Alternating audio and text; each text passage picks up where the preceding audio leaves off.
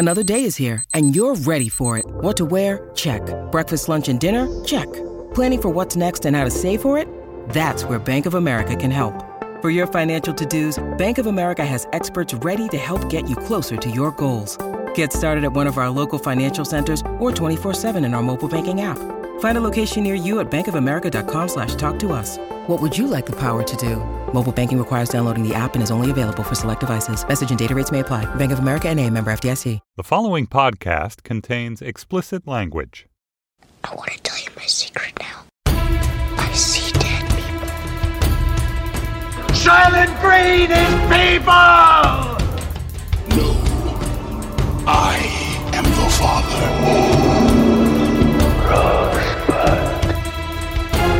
What's in the box? You maniac! You blew it up! Damn you all to hell! Hello, and welcome to Slate's Spoiler Specials. I'm Allegra Frank, a senior editor here at Slate. I cover music, gaming, animation, and movies, which is what we are here to talk about today. And today I am joined by my fellow senior editor, Sam Adams. Hi, Sam. Happy New Year. Hello. Happy New Year to you too. This is our first spoiler specials of 2022 and feels appropriate. We are talking about the biggest movie of 2021. Yeah. Might Yeah. end up being one of the biggest movies of 2022. Who knows? It's still point. going strong. Yeah. Absolutely. That movie, in case you can't guess, is Spider Man No Way Home. So, Sam, tell me, did you like Spider Man No Way Home? I, I did. I mean, going in, I was, I'm very sort of skeptical of slash fed up with what I've come to think of sort of like IP flex cinema, which is all these movies like Space Jam 2, where the point of it just basically seems to be to show off um, how many sort of properties the overriding corporate entity that is making the movie has access to. Just look at all the stuff we own. It's like playing with your action figures. Uh, and this, you know, seemed to be like, hey, look at all the different like studios and franchises that we got together and all these characters that we have that we can cram into this one movie. But th- the way they were doing it, just the stuff that was leaking out about bringing together all the various, you know, Spideys from the various iterations of this franchise, seemed kind of true to the way things work in in, in comics in a way um, that actually seemed kind of interesting and exciting to me. Um, so I was almost against my better judgment, kind of excited for it, and I think the movie does uh, pay that off in some pretty satisfying ways. I also think it's like sort of a hideous eyesore um, and difficult to just watch at like virtually every moment because of how sort of unsightly and overworked the filmmaking itself is. But on on balance, uh, if it matters what I say about a movie that's made 1.3 billion dollars, I liked it. Yeah, this is one of those movies that, being that it is part of the comic book world and it does sort of, it's completely based on the references and the fandom that perpetuates these things to such such a big box office receipts. It is like, what are we going to say that's going to stop people from seeing it? I don't want that to make our criticism irrelevant, though. But that is, of course, the uphill battle that critics often fight, where it's like, how do I say something and not like have it either taken immediately as fact because I'm agreeing with the fans, or taken immediately as uh, false because I disagree with the fans. I know a lot of people have gotten uh, backlash for not liking the movie. So I guess it is safe that you do like it well enough. So you are safe from the fans who hate the haters, as am I. I loved the movie because I am a Spider Man fan, and this was made for me. These are made for the people like me who kind of will just follow Spider Man wherever he go- wherever he goes. I really did enjoy this movie. I cried multiple times. You know, I I enjoyed seeing the apex of Spider-Man dumb in that, you know, all these all these Spider-Men, as we'll get into, united for the first time, which was very cool. And it's just like purely fan service for two and a half hours. And I wasn't I wasn't unhappy with that. I quite enjoyed it. I was sold. So let's get into it. Maybe we should start off with the fact that this is the third Spider Man movie in the Spider Man MCU trilogy, which is going to be a I don't know, sextology. There's going to be three more after this. And where we leave off, or where we have left off from the previous film, which was 2019's Spider Man Far From Home, was that Mysterio, played by Jake Gyllenhaal, had somehow filmed a video before his death outing Spider Man as Peter Parker our beloved young high school boy played by Tom Holland, which seems like it would be really bad because now people think, oh, Spider Man is a murderer and maybe a bad guy.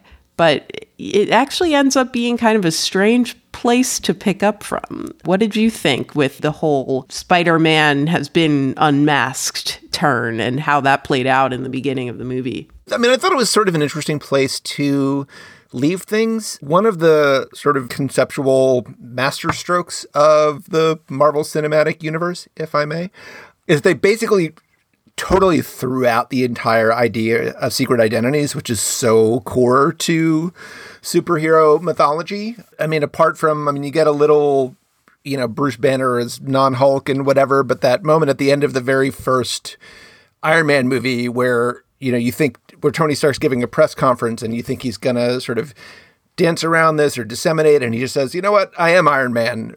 Really just going to set the tone for the whole thing. And so it, it, you did away with the whole idea of civilian lives, of what these people do when they're not, you know, saving the world. And that, you know, made the whole thing run much more smoothly and made the movies easier to kind of fit one into the next. But you lost you know, a huge underpinning to the idea of these heroes, the part where they like interact with like regular people and exist in the real world. And I think that the whole MCU has kind of suffered for that. Spider Man is a character that really doesn't exist without Peter Parker. I- have really come to think of him as the most important uh, Marvel hero, and maybe sort of second only to Superman in the whole history of the medium, is just a, a really important and kind of just not even a, iconic, but just a really landmark character, one who really moved the idea of how superheroes worked and what they could be forward and, and, changed it profoundly. And so the idea of, you know, kind of crossing those streams in this series, which is something that sort of happened in the middle of the the Sam Raimi trilogy as well, where you have, especially in, in the second movie, where you know Peter is very much trying to deal with like who is Peter Parker, who is Spider Man, can these two things work at the same time? Um, having them jammed together by Jake Gyllenhaal and having Spidey be kind of outed and having to deal, you know, more forcibly with living these two lives at the same time. It seemed like something interesting that this particular take on the franchise was going to sort of dive into in its own way. Yeah, I think the popularity of Peter Parker as an individual is so core as well to Spider Man's success because, you know, it's not just like Iron Man didn't do these numbers, Avengers did these numbers on the strength of all of the characters coming together.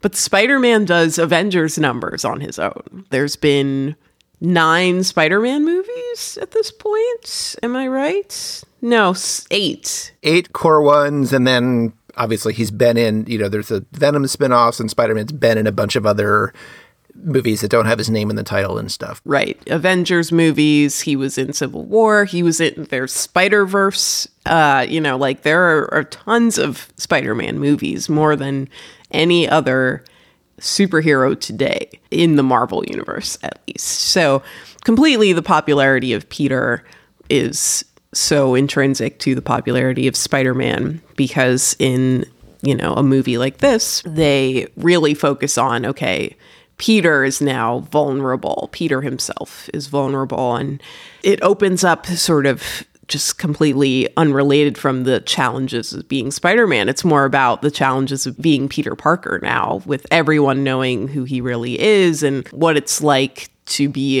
a teen applying to college when everyone has opinions about your superhero dumb. It's interesting because what I've found to be such a complicated problem of, you know, what does it mean that everyone hates Peter Parker now and knows who he is? Was sort of dropped fairly quickly. The core problem in Spider Man No Way Home has almost, I would say, nothing to do with everyone knowing who Peter Parker is. In fact, it ends with quite the opposite being true. Uh, instead, the problem ends up being that, in a way, that Peter Parker and his friends don't get into college. that sort of uh, ends up being the impetus for what happens. So, because everyone knows who Peter is and who his best friends are, which is MJ, Zendaya, who is his GF, and then Ned, who is played by Jacob Batalon and is his best friend, his BF in a best friend way. They all are applying to MIT, which, whatever. I guess Peter is really smart. I don't know why he assumed he would get in. I thought it was a little weird that they all were so sure they were going to get into one of the most difficult schools to get into in the world, but that's fine. But they are rejected solely on the basis of them being attached to Peter Parker and that being a bad look for a school like MIT. So this inspires Peter to try and right the wrong that he did of being Spider Man. And that switches gears for us and launches us into the main events. What did you think of that being excused so quickly and then shifting gears into the more Marvelly side of things as we do see another Marvel superhero soon after? Right. It's interesting because, as you point out, I mean, the movie starts off, I mean, quite literally where the previous movie left off, where Peter is, you know, basically right by Penn Station, where this, you know, video screen is broadcasting J. Jonah Jameson outing him to the world. And he's immediately sort of surrounded by this crowd of people, not only outing him, but like framing him for the sort of destruction that Mysterio actually did himself and blaming Spider Man for killing him when he was actually killed by his own drones and whatever, yada, yada. So there's a moment where he's surrounded by the crowd and they're all kind of yelling stuff at him and he has to get out of it.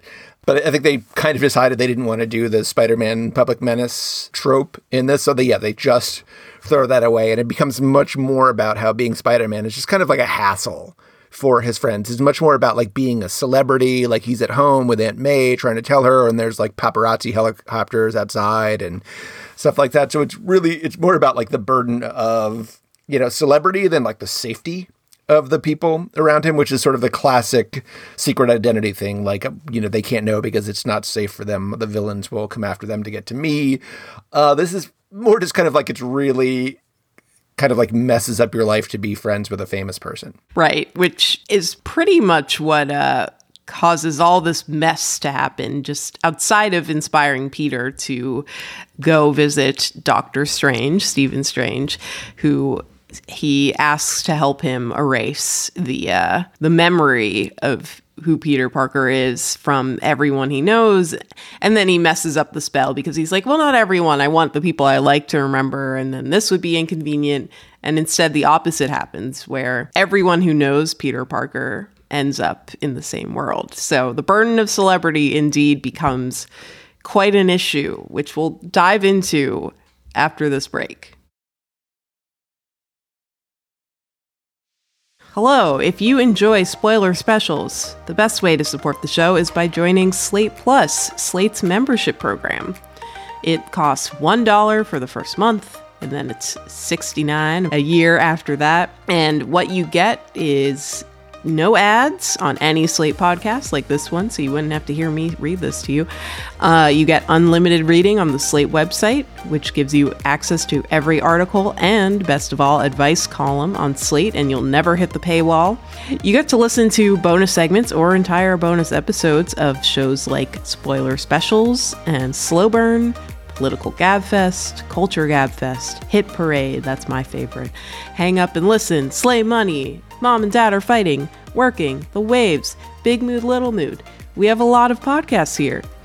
And uh, you know, you uh, you want to check all those out. And if you want to support this podcast, it really would not be possible without your support. So we would love for you to do that. It's Slate Plus that helps keep this show going. So if you want to get in on all that real good, good, good, join today. Go to slate.com slash spoiler plus. Again, that's slate.com slash spoiler plus. And now, back to the show. Hey, it's Kaley Cuoco for Priceline. Ready to go to your happy place for a happy price? Well, why didn't you say so? Just download the Priceline app right now and save up to 60% on hotels. So, whether it's Cousin Kevin's Kazoo concert in Kansas City, go Kevin, or Becky's Bachelorette Bash in Bermuda, you never have to miss a trip ever again. So, download the Priceline app today. Your savings are waiting. Go to your happy place for a happy price. Go to your happy price, Priceline. When you need mealtime inspiration, it's worth shopping Kroger, where you'll find over 30,000 mouthwatering choices that excite your inner foodie. And no matter what tasty choice you make, you'll enjoy our everyday low prices, plus extra ways to save, like digital coupons worth over $600 each week. You can also save up to $1 off per gallon at the pump with fuel points. More savings and more inspiring flavors make shopping Kroger worth it every time. Kroger, fresh for everyone. Fuel restrictions apply. Uh, and we are back from our short break. So, burden of celebrity. What happens is not just as a character in the movie, but also a character in Marvel. This uh, crops up because what happens is that the spell that Doctor Strange casts somehow backfires in such a way that every villain every person who knew who Peter Parker was, which really ends up being villains from the previous Spider Man films, in which they did not reveal who Peter Parker was. That very few people knew who Peter Parker was, that he was Spider Man in those films, except his villains. They are all sent into Tom Holland's universe. I suppose we should start calling them by Tom Holland by his actor name. That'll become important to distinguish very soon. Yeah, otherwise you have to keep track of like who's Spidey 2, which one's Spidey 2 and which one's Spidey 1 and 3 and this is actually text in the movie when all three Spiders man are, are fighting together at the end that they're calling each other like 2 and 3 and nobody can keep track of which is uh which I identify with. Yet another very identifiable uh, characteristic of Peter Parker that he can't keep track of who's who in this movie. But yeah, th- so the deal is is that uh, Doctor Strange is is casting this spell, um, which he's already sort of reluctant to do, and it, and it sort of seems this whole part seems pretty kind of finessed and out of character, but. uh, Maybe the idea is that because Doctor Strange was, you know, blipped out for five years like Peter, and um, Benedict Wong's character has become Sorcerer Supreme in his absence. Stephen Strange is just kind of hanging out in like his med school sweats and is maybe a little bit bored with not having cast any big spells in a while. So maybe that's why Peter is able to talk him into it or something. But so he's casting this big forgetting spell. And then Peter realizes, hey, wait, no, I don't want MJ to forget who I am, that, that I'm Spider Man, and I don't want Dad to forget, and my and whatever. And he keeps just kind of in this you know, very sort of ginned up, like MCU bantery way, just keeps interrupting Strange while he's casting the spell. Oh, wait about this, do this other thing, do this other thing, and throw it in there. Not surprisingly, that blows up the whole spell, and it starts pulling in people from these other parts of, of the metaverse. Um, why it particularly pulls in the villains when it's just supposed to be targeting like anybody who knows Peter Parker is Spider Man, which includes you know, various other MJs and Gwen Stacy's and things is not really explained. And it's just kind of, it's like that line from The Simpsons where if there's anything you don't understand, a wizard did it. In this case, a literal wizard actually did it. Yeah. So it just kind of turns out that, you know, most of the villains, um, but not the James Franco one, 'cause we don't feel like dealing with him, get pulled into this uh, universe one after another. And that gives people like uh, Willem Dafoe and Alfred Molina and Jamie Foxx an opportunity to kind of reprise their roles from those movies, which is which is really kind of the reason this thing exists is to tie um, all these universes together, give these actors from various um, sort of dead-ended versions of the franchise an opportunity to kind of come back into this currently, you know, very successful version of the universe. Right. It indeed is the uh, the whole premise. It takes a little bit of time to get into that um, in the film itself because I think of these sort of fake outs in a way of is it going to be about everyone knowing who Spider-Man is now? Is it going to be about, you know, no one remembering who Spider-Man is now and then it becomes, well, everyone knows who Spider-Man is, including the audience and the whole breadth of Spider-Man out there. So yes, we're we are reacquainted us as fans with all these old villains. Sounds, you know, not only the James Franco Green Goblin, but also the Dane DeHaan Green Goblin is not in here. And I'm just like, I don't know why. Maybe because Willem Dafoe is so connected to that character and they didn't want to also have three Green Goblins running around. But I was like, why is Dane DeHaan got to sit out? He didn't do anything.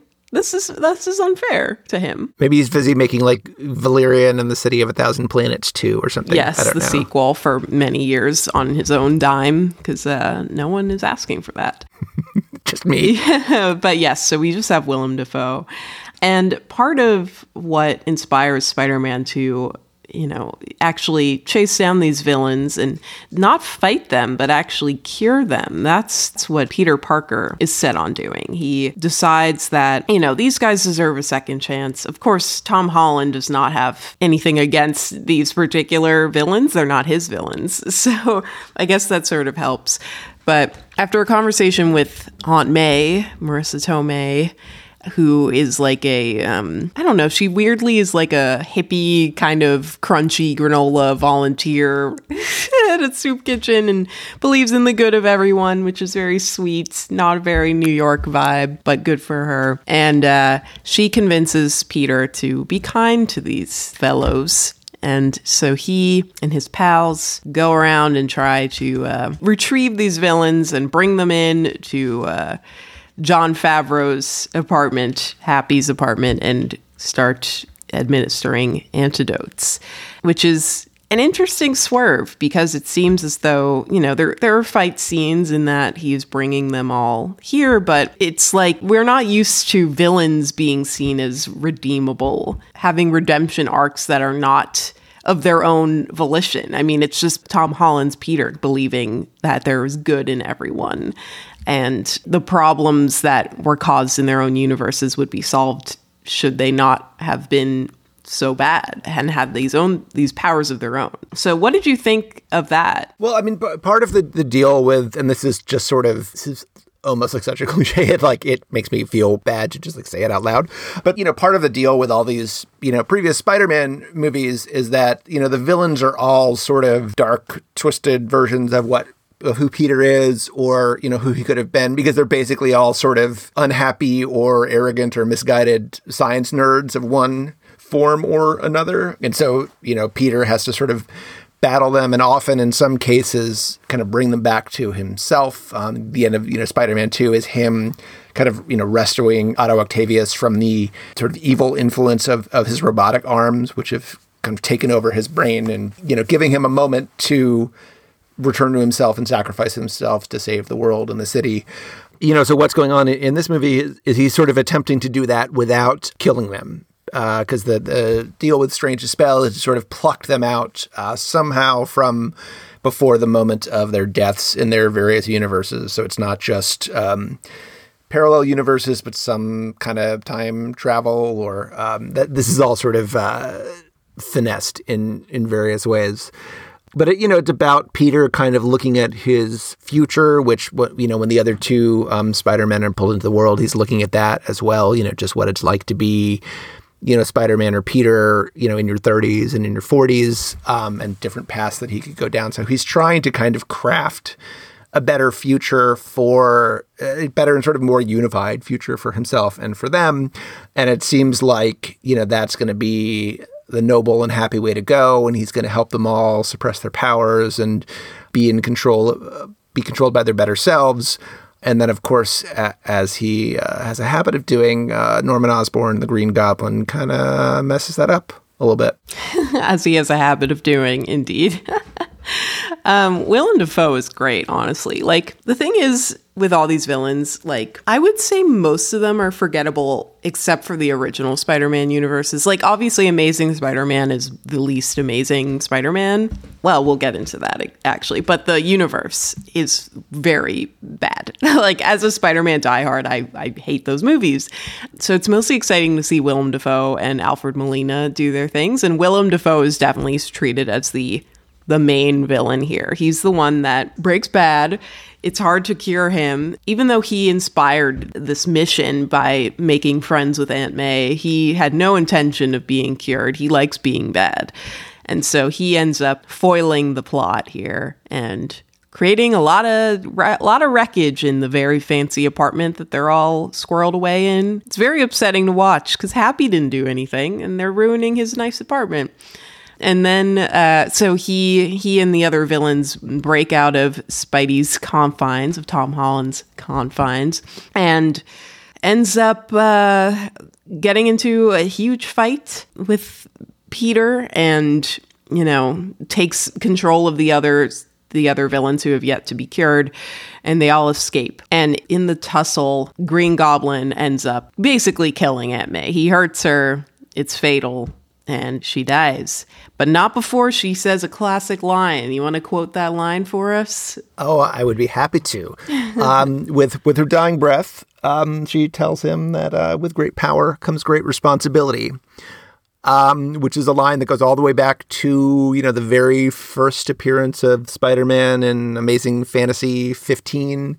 Wow. Okay. You know, yeah, the the first uh, you know Spider-Man movie. Cliff Robertson's Uncle Ben uh, said that to him. There seems to be no Uncle Ben in this particular universe, um, and they waited you know three movies to finally unleash this line that everybody knows into this world. But, but yeah, but it's a sort of you know an idea that's like underpin this character all along, and it's sort of and that's a real like clue about what this movie is doing too. Is this is bringing together all the various versions of the story, you know, finally bringing in this iconic line that, you know, they haven't gotten around to for, for two and a half movies, um, but giving it to Aunt May instead of Uncle Ben.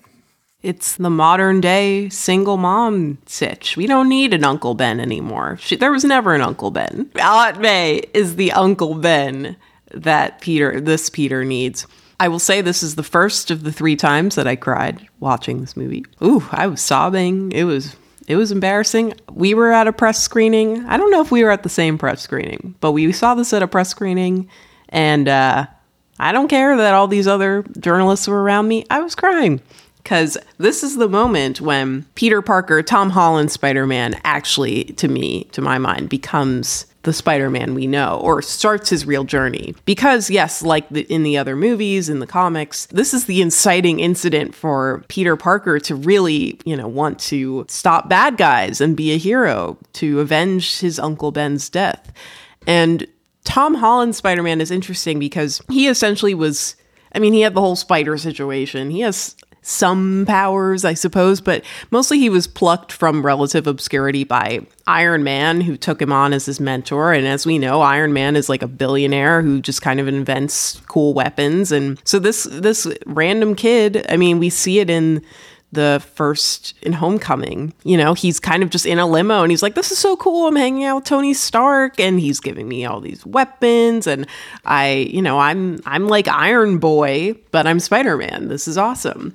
And he's so reliant on this Stark Industries tech and those connections he has. And that's why he, you know, he became an Avenger because Iron Man was like, I need you, kid. Like nothing that the other Peter Parkers were relying upon happened to Tom Holland. So losing his Aunt May, like it obviously it's extremely sad. I cried, we all cried, blah blah blah. But it's like now you finally have the inspiration to be the hero that you've been. Right. I mean there there are people um and and we don't need to, although perhaps we will get into um you know, arguing favorite, you know, Spideys and and Peters and but there obviously there are people who really feel like Tom Holland is is the best.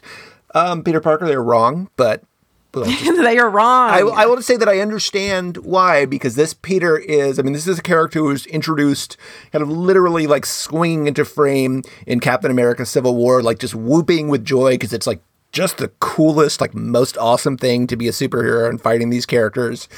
Comes in with no, you know, baggage, no Sturm and Drang, no you know, being burdened by the awesome weight of his power. Just like this is this is like the coolest thing. I like went to space and fought an alien. It's awesome. And that's like really, you know, because he's a he's a teenager and he's just like a happy kid who got this really awesome thing happen to and he loves it. And it has taken, you know, this long to get around to the point where the character is like, oh crap, like this is actually this this comes to this whole helping of all this other stuff that I really like don't want to deal with. And it, it's finally you know, that burden is finally settling on him here. And so, you know, where they like go with the character after this, if they do, you know, another three Spidey movies with him or however many Marvel movies, uh, it's just you know, it's like all these things kind of meeting up at this point. As you said, it's another burden on him, and it's no longer the burden of celebrity, um, especially where we end up. He finally has these more intimate, local issues and I think that's also hinted at from the beginning with like his main concern being his friends getting into college. Like it does suggest this is a, a local boy and he was thrust into something, but ultimately he is Peter Parker. And yes, we, I think, I agree, we will see in the future movies him start to deal with these more small town neighborhood problems. But let's get into the real, the real excite, exciting part of this, the real reason for this to exist, which is that, of course, we have their villains, but then after this happens, we have those villains, Spider Men, as uh, we are reintroduced to an older version of Andrew Garfield's Spider Man and older Tobey Maguire's Spider Man. They were not de aged as someone suggested he thought that they would be, which I was like, that would be disgusting. They are now just older and wiser from their own universes. They arrive to help out their fellow Peter Parker and retrieve their villains. I loved it. I this was the second time I cried when Andrew Garfield just kind of walks through a portal into Ned's grandmother's house where Ned and MJ are trying to hold down the fort and help Peter where they can from afar by holding onto this stone that Doctor Strange needs to return things to normal, blah, blah, blah. So he walks in. I start crying because, oh my God, I, I didn't think he was going to be in this. I don't know. He was very good at. Uh, he was he's a good actor. I, I was like, I don't know. I know Tobey Maguire's going to be in this, but maybe Andrew Garfield won't. No one has nostalgia for those Spider-Men. I'm very easy. I'm very gullible. So no, I he spent like, he spent a good year Yeah. just completely like bald faced lying about um, not being in this movie. Um, and if they're doing it, I don't know anything about it. And you know, and I think Tobey Maguire news was definite earlier, and maybe he was a little more, you know, on the bubble or something. But um, but yeah, he he was you know fairly convincing, even as I was like fairly certain that he was full of shit the whole time. And of course, uh, here he is. And Andrew Garfield is like he's busy, you know. Like I could understand there being scheduling conflicts. He was in two other movies in 2021. You know, he had a lot going on. But okay, I'm glad it wasn't just me who was a little bit shocked. I mean, I don't know. I don't know if I was shocked, or at least was sort of buying into his promotional campaign of not being in this movie. So, yes, he arrives. It's very funny. It's sweet. We find out what they've been up to, the other Spider Men in the years since we've seen them. You know, obviously in Amazing Spider Man 2, spoilers for that one, I guess.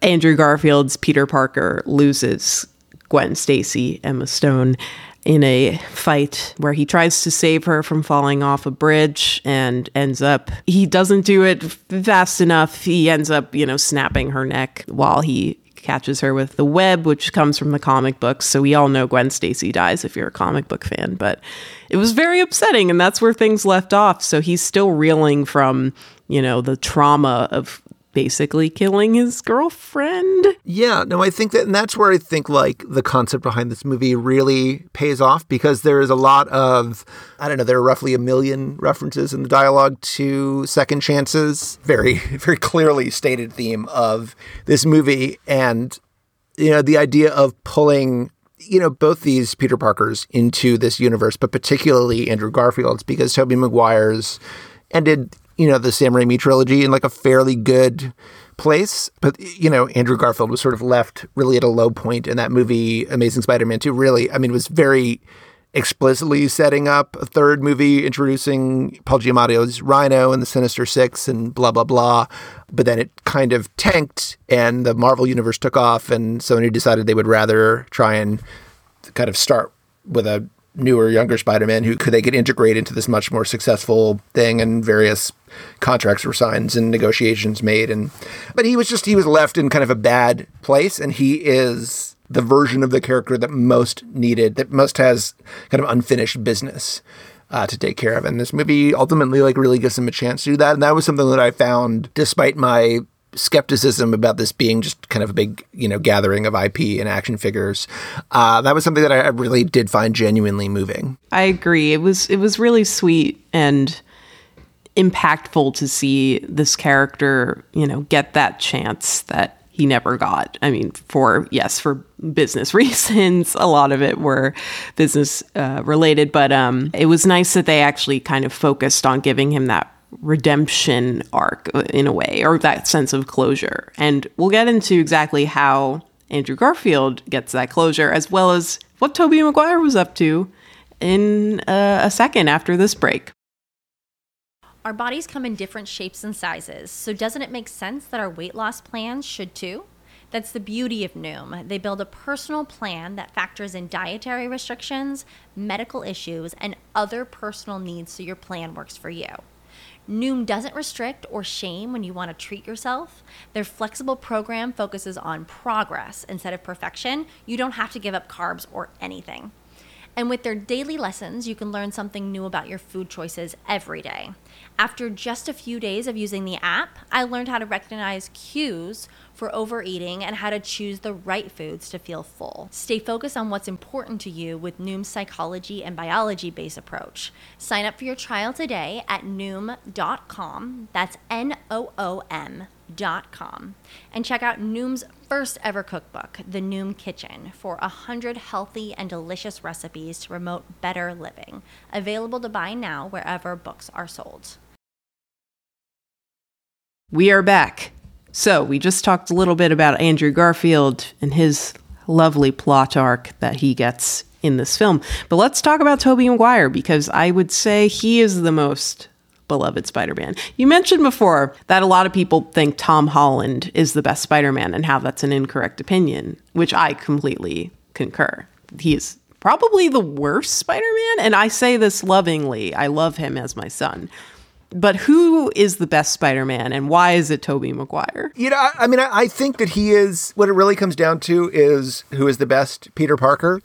Um, because in most cases, I mean, it, all these movies are made, you know, to some extent or another in the CG era. Uh, so it's often literally not that person inside the suit. You know, the rest of the time, it doesn't matter so much. These are all movies about Peter Parker, who also happens to be Spider Man. And I, I, just think there is a reluctance to the way Tobey Maguire plays the character that I think is very just core to who Spider-Man is and, and the whole kind of interplay between Peter and and Spider. Peter and Spider.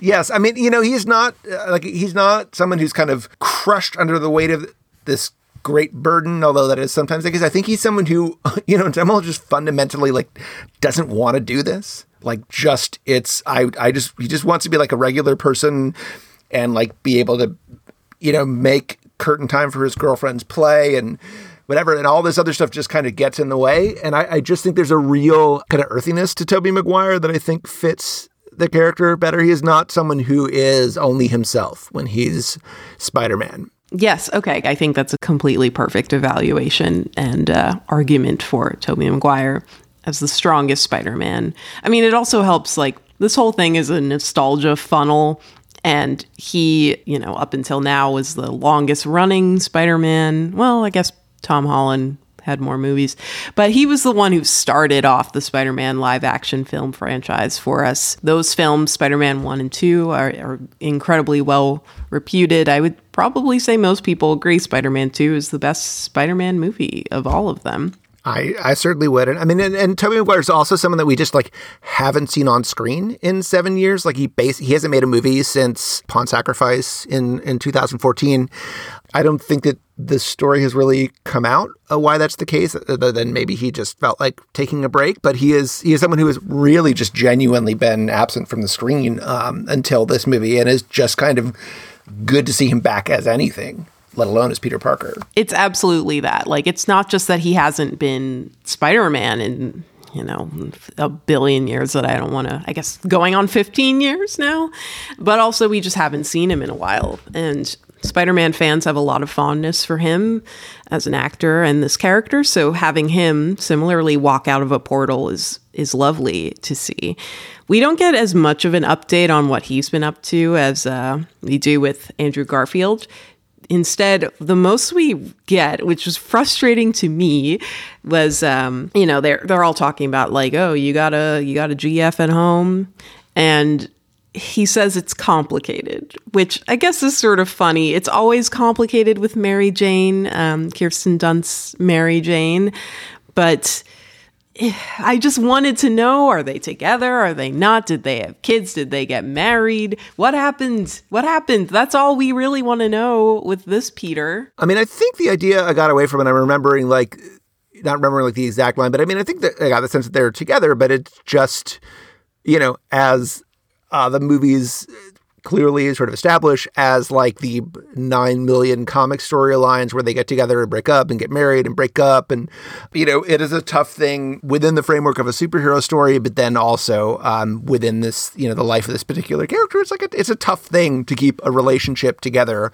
while you're doing this. I mean in the whole you know mcu i mean the only real marriage you have is Hawkeye's, um, and he is far and away like the most boring character in that entire universe. Um, so it's a you know it's a difficult thing to make interesting, but I think it's just, you know, if these characters are about, you know, Tom Holland's Peter kind of looking at his future, and, you know, one of the things I like about having Tobey Maguire in this movie and not having him de-aged the way that Alfred Molina is. You know, he, he looks, I think he looks pretty good, but he looks like he's 46. Um, and we just, you don't see a 46 year old Spider-Man in any of the iterations. And it's just not something we really think about. Like, you know, even if you have, you know, super healing powers and whatever, what does it mean to still be doing this thing when you're in your mid 40s? And I, I think it's like that's just sort of an interesting wrinkle and like an interesting thing to complicate. Like, I mean, they just, you know, they keep rebooting the franchise so they don't have to deal with it. But presumably, you know, if Tobey Maguire's Peter is still off living in some parallel universe and has been all this time, there's an interesting story there. And it, and it is complicated and it might not make for a very good movie or TV series, but it is at least interesting to kind of contemplate what it might be. That's true. I think that's absolutely the case here.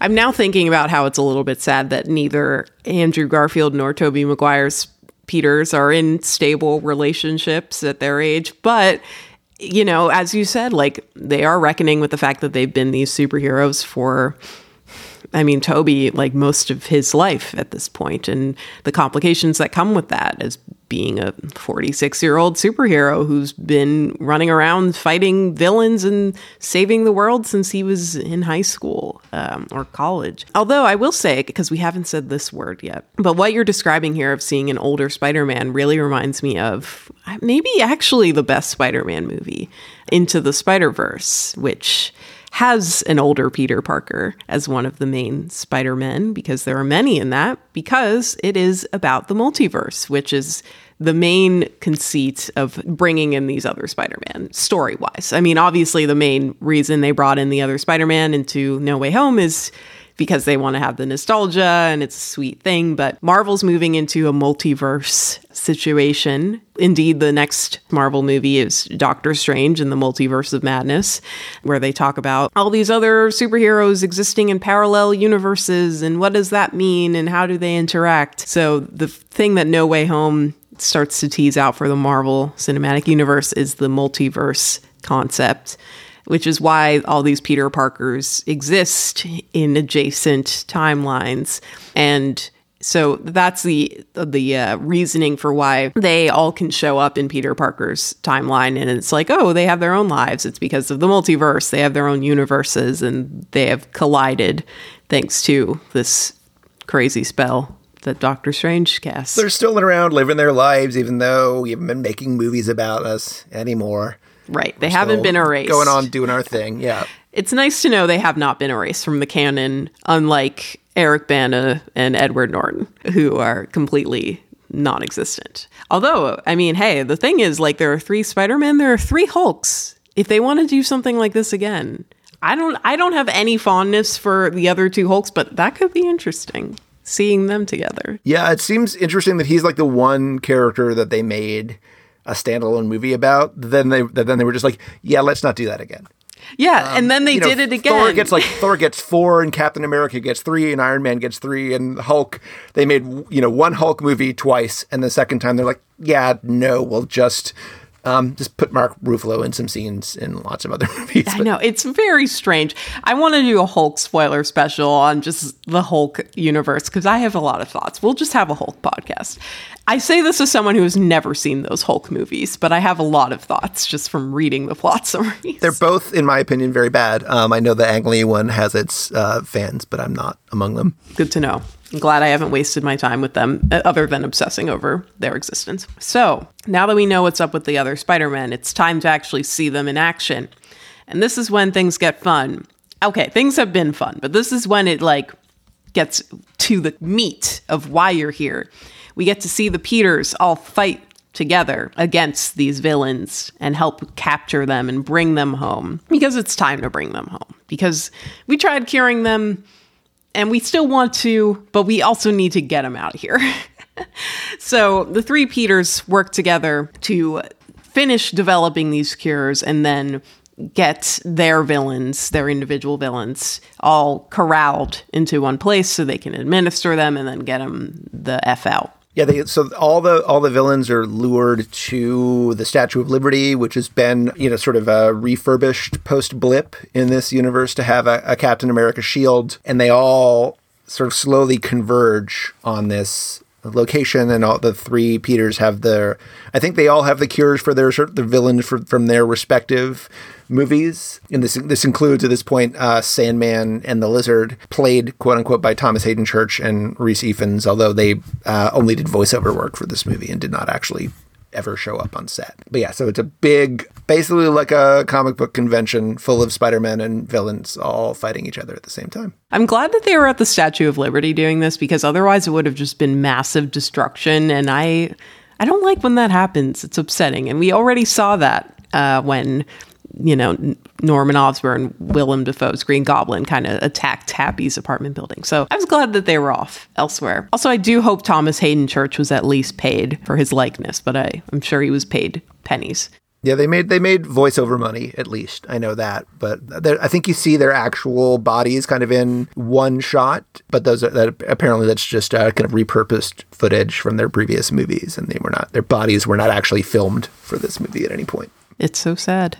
But also, it's nice to not have to show up to work during a pandemic, unlike everyone else. So, uh, this this all commences on this uh, Statue of Liberty, which now has a, a Captain America shield because everyone's obsessed with Captain America now that he is dead. I guess it's it's like no one has any memorials to Tony Stark because he was a dickweed, but Steve Rogers is like a sweet man, a sweet old man, and now we have a Captain America shield on the Statue of Liberty in the Hawkeye show. There's and a musical about the Avengers, and it's called Rogers the Musical. Like everything's about Steve Rogers, which is fine. And he's not even dead. He's just like living off, living yeah. off in a parallel universe with his lady, getting old. Yes. He's just a nice old man somewhere being happy with his girl, which, you know what? Great. He gets the happiest ending.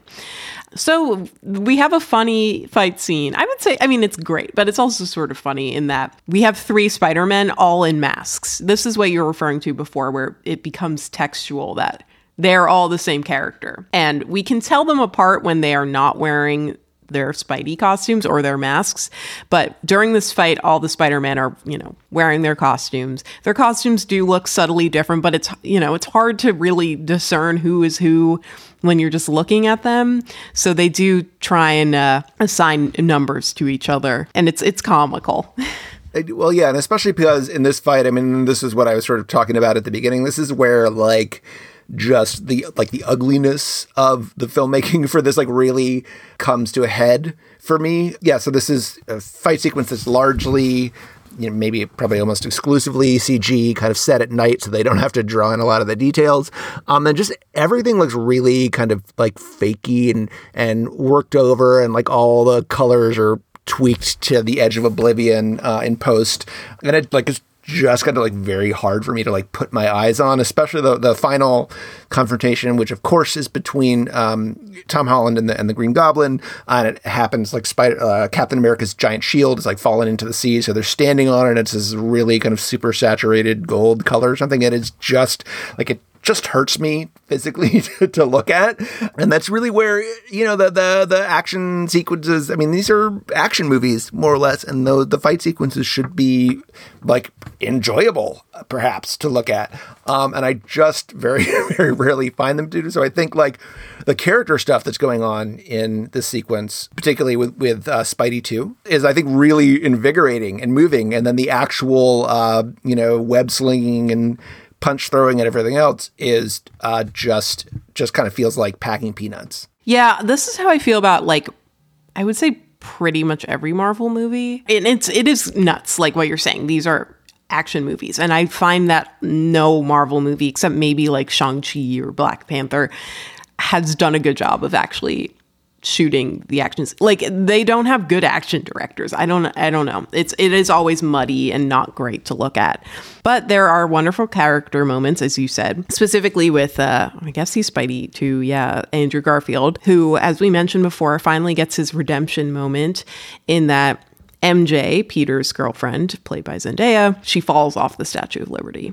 And tom holland tries to save her and he, he sort of misses and Andrew Garfield swoops in and is able to save her. And of course, this is an anxiety point because he tried to save his own girlfriend and failed. But he succeeds in saving Zendaya's MJ. She is, you know, unscathed, doesn't break her neck or anything. And he cries holding her because finally he he got to do the thing he failed to do. And no, it's not the love of his life, but he saved his his brother Tom Holland's love, and that's such a meaningful moment for him. Yeah. And the way they, they stage it here is really smart, I think, because the sort of classic um, in both the original comic storyline and in Amazing Spider Man 2, the reason that Gwen dies is because she's falling and Peter is in the middle of the fight and he just kind of, he's like, oh, okay, I'll like shoot some webs down there, that'll break her fall, um, and it breaks her neck instead. And what he does in this version is rather than just kind of doing it from a distance, he jumps after her and he he catches up to MJ, grabs her, and then he uses the web to stop himself and her along with him. But he's not just kind of tossing it off like doing it at a distance. He's actually putting himself in danger and using his body to break the fall for her. I think I did less crying during this movie than you, but I, that was the moment where I really welled up because that just felt like that's the realization of everything that this movie is about. That's like the reason to bring these characters together. That's the reason to bring Andrew Garfield Spider Man back is to you know pay off this thing that they were never was obviously never meant to be paid off this way, but it actually is. You know, it's a justification for retelling these same stories over and over again for having another actor say with great power comes great responsibility to you know rework that you know really uh, momentous i mean it, it, was a huge that the death of gwen stacy was a huge storyline at the time in the 70s too. Um, to rework that story and actually give this Peter kind of a chance to learn from it, I think is is really, um, you know, ideally, you know, one of the things that comics are about. It was a beautiful moment, and it, it really does speak to the power of comic book storylines, as you said, and why we are so compelled to follow them, and particularly Peter's for so many years and through so many iterations now. But uh, I wish this whole movie was about just these guys doing their thing and hanging out, but after this big fight on Statue of Liberty, and you know, after uh, MJ is saved, they're able to cure their villains and send them back home. And uh, Peter wants to kill Willem Dafoe, uh, Green Goblin, because they, you know, they cured the other ones, but he's about to kill Green Goblin because he's so angry that he, the Green Goblin, killed Aunt May. But the other two Peters Tobey Maguire and Andrew Garfield are like, you know, you're better than that. We don't we don't kill. You know, we've been there. We you know, we lost our our beloved uncles. So we know what you're feeling and it's just not worth it. So instead they they cure Green Goblin as well and send him back to where he came from. So ultimately he uh is able to cure all the villains and now Peter knows, you know, that the thing is they other villains could come back. Who knows? In other universes, there are other Peters we just haven't seen. And we start to see that these other people are, are starting to come in. And Peter, Tom Holland, knows, okay, I got to stop this once and for all. I can't be fighting all these other, you know, Spidey villains forever. So he goes back to Stephen Strange and says, Do the thing I asked you to do beforehand and make sure no one remembers who I am this is another part where I feel like the screenplay, the writing is a little bit tortured here because the the idea is okay, not just that like all the villains are coming in, but the actual like fabric of the multiverse is fraying and the whole thing is going to be destroyed because of the spell. So in order to reverse that, they have to not only you know erase from the memory you know everyone who knows that Peter Parker is Spider-Man, but they just everyone who knows who Peter Parker is, period, has to be erased. So he does not just erasing his existence as Spider Man, he is erasing his existence as Peter as well. Like nobody can remember who he is. And like why that needs to happen, um, other than that they want to do something with the different with the character going forward is not really not only like clear but doesn't really seem to make sense to me but it is how this movie ultimately pays off that's that Peter has to be completely alone in order to move forward and so the end you know the end of the movie is him going back to the donut place, Peter Pan, um, where MJ works, and you know Ned is there. They've both gotten into MIT, of course, uh, now, and he just kind of says hi to them, and MJ can't figure out why this dude is looking at her in this weird way, um, and then he almost says something, and he doesn't, and um, the slate is kind of wiped clean, and that doesn't really feel like the end of the story this movie has been telling to me. Um, so I, I that felt like a weird note to me. I mean, what did what did you think of the sort of the wrap up of this? I felt the same way. It felt it felt frustrating. I agree when you said tortured. I I think so too because we see everyone get these satisfying endings. Well, particularly Andrew Garfield in the film is about, you know, redemption and it's frustrating that Peter, you know, after all of what he did he has to go it alone, like completely alone. It feels unnecessary to have him be completely forgotten by even his loved ones, you know, especially now that he doesn't even have his aunt. He's just has no one in his life. There's that moment where he visits Aunt May. He goes to visit her grave and Happy is there. And Happy doesn't know him. Like Happy was the, you know, vestige of Iron Man, his surrogate father. It was the closest thing he had to his surrogate father left and even Happy doesn't know him because no one knows him. He has no one anymore in his life and he tries to think, you know, he tries to convince himself this was the right thing to do and it doesn't feel like like it is. It feels like a very upsetting, un- needless way to end a story that has already been hard on him. Right. And that the moment with Happy kind of drives things home, but it also, for me, was like immediately put the thought into my head well, okay, that means none of the Avengers know who he is either. And clearly they're going to have to undo that because they're not just going to like start all those relationships over from zero as well. So that it also kind of undermined the finality of that for me, just to, to think about him being put back in the context of the whole thing. Because one of the things they've been doing with this character, sort of grooming him to be the next Tony Stark figure in this, you know, post uh, Infinity Saga phase four of the MCU, for him to be sort of the central guy and the main continuing figure. So they're they're clearly not going to just wipe out all the work they've been doing with Tom Holland for six or eight or nine movies or whatever it is. So that you know, just bringing Happy into it at the end kind of sort, of ruined the the poignancy of this. Um, on top of it not making that much sense to me in the first place. Totally. I completely agree. I don't know anyone who really felt like this ending was particularly satisfying or good in any way, but I also was like, can we talk about this more and how I don't need this ending in my life? But that's where we're left, except for the post credits scene. There's two. One of them is just a trailer and it's stupid. So, if you haven't seen this movie already and you're listening to this, I don't totally know why. But if for some reason you haven't and you're going to go see it, after the first post credit scene, you can leave. The first post credit scene involves one character who does know who Peter Parker is and wasn't in this movie, which is Venom. Not Topher Grace's Venom, which would make more sense, but Venom of the uh, new Venom movies, Tom Hardy. Tom Hardy's Venom is here. He was brought in, but he's not actually in New York. He's somewhere else. This was teased out in the end credit scene of Let There Be Carnage, where he is brought into Peter's universe in the first place. But he's told about what happens with the Avengers and everything, and he's like, This is nuts. I don't believe any of this stuff. And he's quickly sent back. Like, he never actually interacts with Tom Holland's Peter or any of the other Peters. It's just kind of like a cute tag and another sign that Disney has made nice with Sony.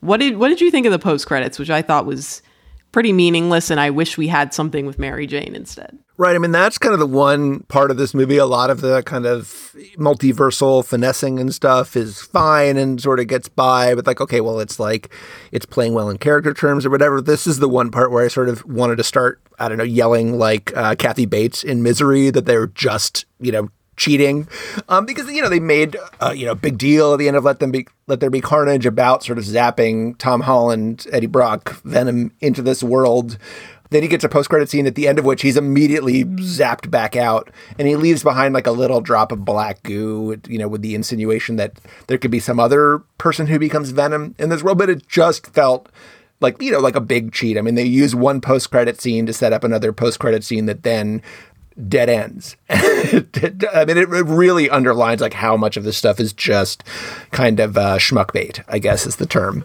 for it. Um, so you know, it probably also means they don't want to you know force any MCU director to have to deal with um, the apparently very kooky shenanigans that Tom Holland gets up to on the sets of the the Venoms. They want somebody a little more manageable to fit into their uh, elegantly planned universe. But um, but yeah, but it did that did feel like a real, even to someone who was not, um, you know, holding out enormous hopes for um, Eddie Brock's future in the MCU. It, it felt like a, a pretty big cheat. Completely agree. Like you didn't even need to have him in there if it's not going to mean anything. It just felt like an unnecessary tag and wink. Especially, I have never seen those Venom movies. I am not a big Venom fan because of, you know, Topher Grace was obnoxious and annoying in uh, Spider Man 3 and unnecessary. So I, uh, I was not happy to see Eddie Brock come back in any way, but at least it would have made more sense had it been you know the the Eddie Brock that we do know knows Peter Parker. yeah, or had it had anything to do with anything, and you know, and the fact that the second post credit scene, quote unquote, in this movie is actually just literally a teaser for the Doctor Strange movie. It's not even a scene; it's just a bunch of you know shots from the movie telling you that there's another movie coming after this one. Really, really kind of makes you feel like they were just out of gas at the end of this thing. But you know, but they know that the fans like expect you know to stay afterwards and get some little tidbit of something or other, or some Howard the Duck cameo or whatever. And they didn't have anything for them in this case, so they just kind of threw in a trailer, but tried to pretend that it wasn't a trailer. Um, and that is a pretty weak tea by MCU standards. Very weak tea. but overall, I, I did enjoy this movie, as we said at the top and those moments, those little character moments with everyone, and especially the other Peters, Tom and or Tobey and Andrew, were very sweet and fun to watch. And you know, I don't I don't like to talk about what deserves to make money and what you should spend your money on, but and also I saw this at a press screening, so I spent no money on it, but I would have spent money on it and I would have felt like it was worth watching. So, knowing that this has made $1.3 billion, I'm like, makes sense. It makes sense. I understand why. Not just on a quality level, like nostalgia and everything. And I found it satisfying as a fan and wanting to live my my dreams of seeing all my favorite Spider-Man come together. Yeah, and it's worth saying, I mean, I mean we are, you know, these are you know these podcasts are mostly just kind of talk about the you know the plot and the the movies themselves, but it is staggering the amount of, of money this movie has made in the middle of the COVID pandemic. I mean, it has basically made non-COVID Marvel movies. Um, the the pandemic is, for all intents and purposes, irrelevant to how this movie has done at the box office, which is kind of staggering, given that it seems to have killed almost every other movie that's attempted to come out during this time. So I, I definitely don't like begrudged its success. I mean, it Marvel is clearly an unstoppable juggernaut. I, I feel you know some kind of a way about the fact that this seems to be like the only thing that that number of people will will come out for. But you know, it, it's just yet another illustration of the, the massive, almost really impossible to overstate uh, power of the the Marvel series.